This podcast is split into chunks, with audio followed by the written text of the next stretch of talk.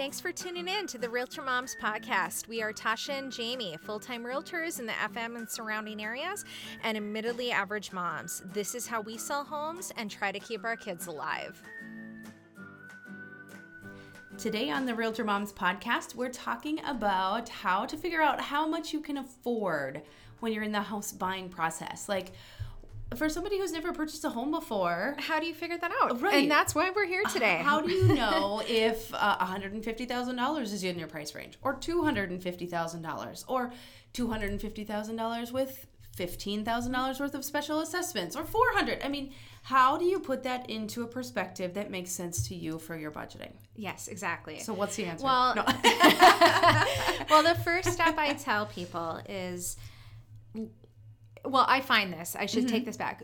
Many times when I sit down with buyers, what I find is what they want to afford, but what they can is very different. And the reasoning why is okay, we only want to spend a $1,000 a month, but we want a $300,000 home. Those right. numbers are just not going to add up at the end of the day. And do you find too that it's it's not so much that they're looking at three hundred thousand dollar homes and saying put this into my one hundred thousand dollar budget, but it's more like the things they're asking for are things more commonly found in a different price range. Um, I find sometimes the things that they're asking for in price ranges, sometimes age of home, area, Mm-hmm. Oh, sure. location. Think about the location. location. Um, Right. The location, if you're looking in an area that has more um, new construction homes, but then guess what? There's such a taxes and specials are higher in newer areas. Yes, generally And speaking, you are absolutely right. And then what you find if you're paying higher taxes and specials, then your month your monthly payment is going to go up. So when we're kind of taking a look at amenities in a home versus you know versus what's not in a home and location you add that all together it really can impact what that monthly payment and mm-hmm. that purchase price will look like Totally.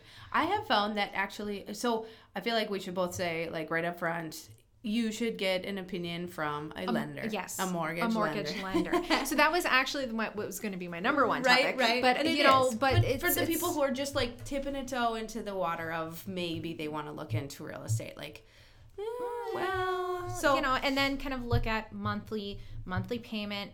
Yep. And then also what you want that purchase price to look like. Because if you have some of those answers in front of you, it'll make sitting down with your mortgage lender easier when you Mm-hmm. Do make that appointment. Oh, totally. Yes. And and I have come across a, a healthy sized handful of folks who so they hadn't been to their mortgage lender yet, but they wanted to see homes and, and I don't know if I've said this before. I will show homes potentially, depending on the situation. One time we can go out and look at houses before you're pre-approved. But after that it just becomes this weird, you know, after you've gone and met with a lender, we uh, it inevitably ends up changing more than half the time some of the parameters of the search. Regardless of uh, whatever it is, it ends up changing and then we find that you know we've kind of either wasted that time or somebody's heartbroken or you know we're starting oh, over. and so that's always that's the why we- worst. we, push for mortgage right off the bat. But i have found in in multiple occasions that people are actually underestimating what they can comfortably afford. Not that they want to spend more but that they thought you know x number of dollars a month was equivalent to a $200000 home. Or they thought it would cost a lot more per month for this $350,000 home when really when we take other things into consideration it was actually less than they anticipated. So it's not always that you're overpricing. Sometimes you could be underpricing. You're underpricing. So it's it's important to look at that. Um, Yeah. Yeah. Though I will say to kind of backtrack, I the worst is you know, and I don't want this to ever happen to anyone looking to fall in love oh, with a Oh, certain price point and then realize no, I can't afford that. Right. Because it's going to be very difficult to you know put your expectations into the new reality. Yeah. No, it- you're it- totally and right. That's worst case it's the worst. scenario. it totally is. to show a bunch of houses or to even be looking online for an extended period of, t- of time, clicking on favorites and and you know liking properties and then you kind of get into a certain mindset and then you have to kind of back Oh, down and, and we yeah, can't afford it gets really difficult. Totally. So it's it's the last thing that we want to see Right. someone go through. Right. So And I think I, I, a word of caution to all consumers out there: the online mortgage calculators. yes.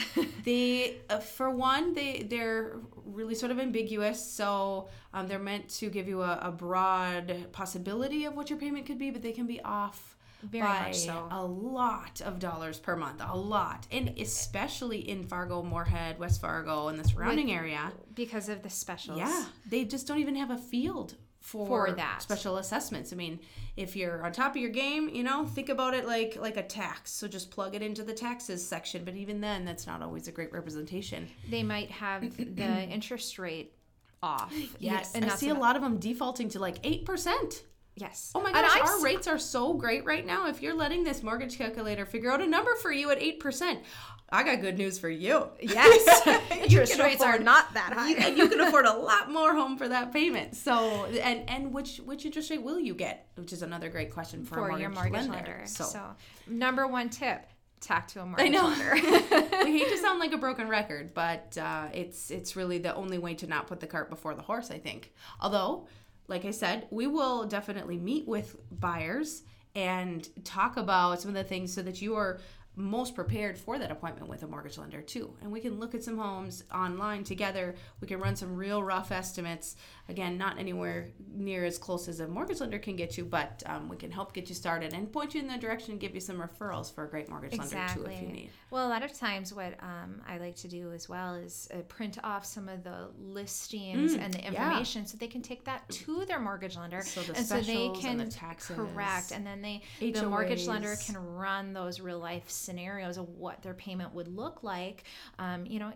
When they're sitting down and talking Mm-hmm. about should we put 10% down or 20% down or do we want to stick to 5%? percent Or for the people that That's are looking between FHA and conventional loans, what does that three and a half percent to let's say if you want to do five percent down what Yeah. what are those what does that look like Right. for you and with the homes that you are interested in Right. so and figuring out too so maybe you've got a little nest egg of money that you think you're going to put down on the purchase of a property and then uh, just having someone to sit down and go over the numbers with you specific to a property even where saying running scenarios like if i put you know $40000 down on this property what does my payment look like what if instead I financed that forty thousand dollars instead I- of putting so much down? Because now I've found a loan program that only requires three percent, or maybe you end up buying rural and it's USDA and you get zero percent, or potentially you put that forty thousand dollars towards special assessments. What does that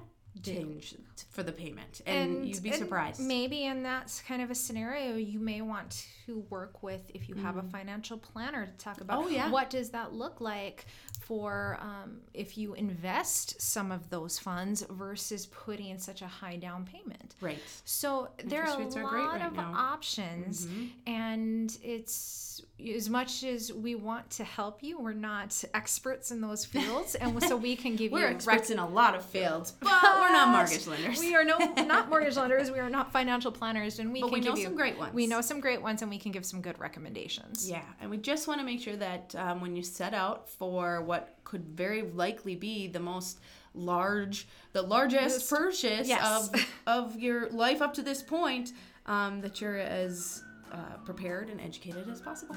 Correct. So thanks for tuning in. We would love to be your realtor, so reach out. Replay or hear more episodes at RealtorMomsPodcast.com or check us out on iTunes. We post funny stories and more information on Facebook and Instagram too, so check us out there as well. This podcast is produced by Tasha Barrett and Jamie R. Swenson of Park Company Realtors, Fargo, North Dakota. 701 237 5031.